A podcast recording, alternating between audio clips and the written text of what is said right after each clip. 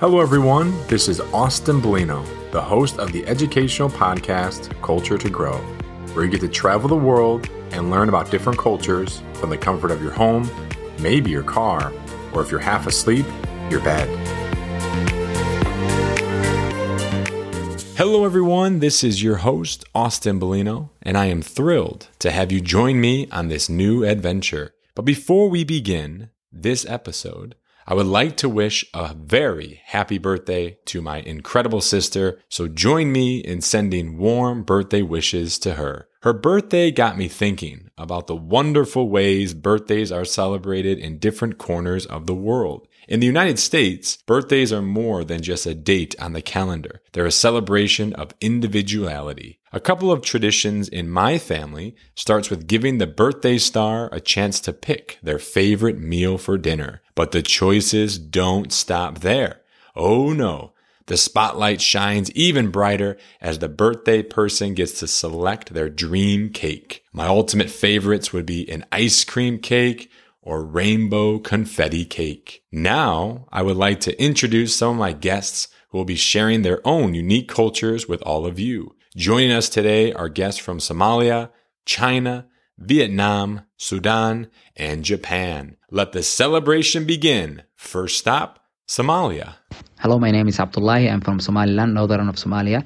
Something interesting about birthday culture is there are two habits Somalis have, one that we share with the Islamic world and one that we don't. The practice of sacrificing for the newborn is one that we share with the Islamic world. Therefore, a sheep, goat, cow, or camel gets slaughtered in order to give the new baby born a name. But Somalis have a unique ceremony that begins 40 days after the baby is born. They call it Afartan Bah. For the infant, a celebration is planned and friends and family are invited. If the baby is a boy, a guy from the family or friends elevates him to the top at the conclusion of celebration. Since this man embodies the attribute of generosity, gentleman characteristic, so that when the baby grows up, he will be like this man. Hello everyone, my name is Hannah. I'm from China. There is the most popular birthday tradition in China. We will eat an egg on the birthday morning usually boiled egg. And also we eat noodles called changshou mian. They usually make it very long, so it means you will live longer. Also, my mom made a special birthday tradition for me.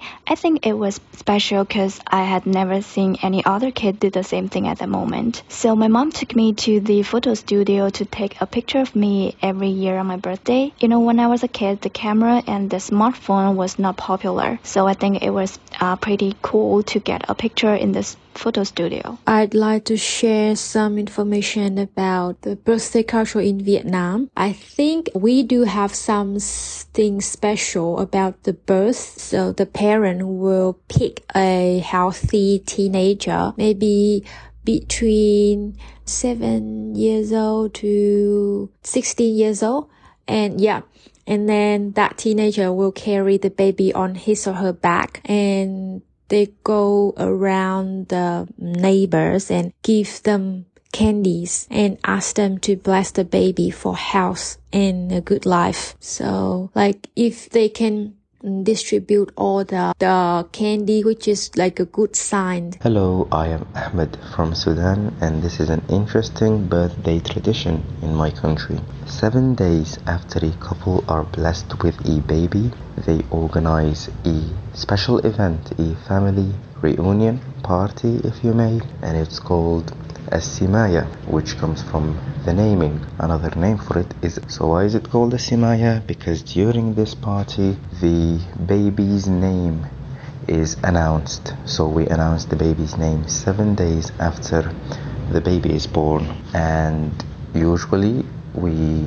sacrifice or slaughter sheep, and it's a sunnah, which means that it's not obligatory but the Prophet Muhammad, peace be upon him, used to do it, and so we do as well.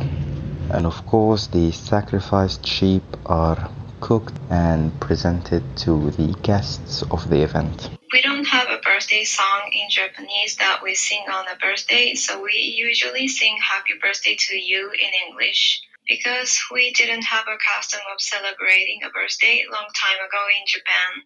And that brings us to the end of our journey. As we've heard from our guests, Birthdays hold more than just cake and candles. They're windows into the values and customs that shape our lives.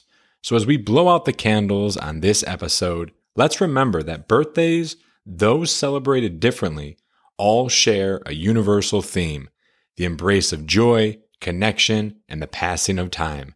So I wish that your birthdays are filled with love, laughter, and a touch of the cultural magic. Take care and bye bye.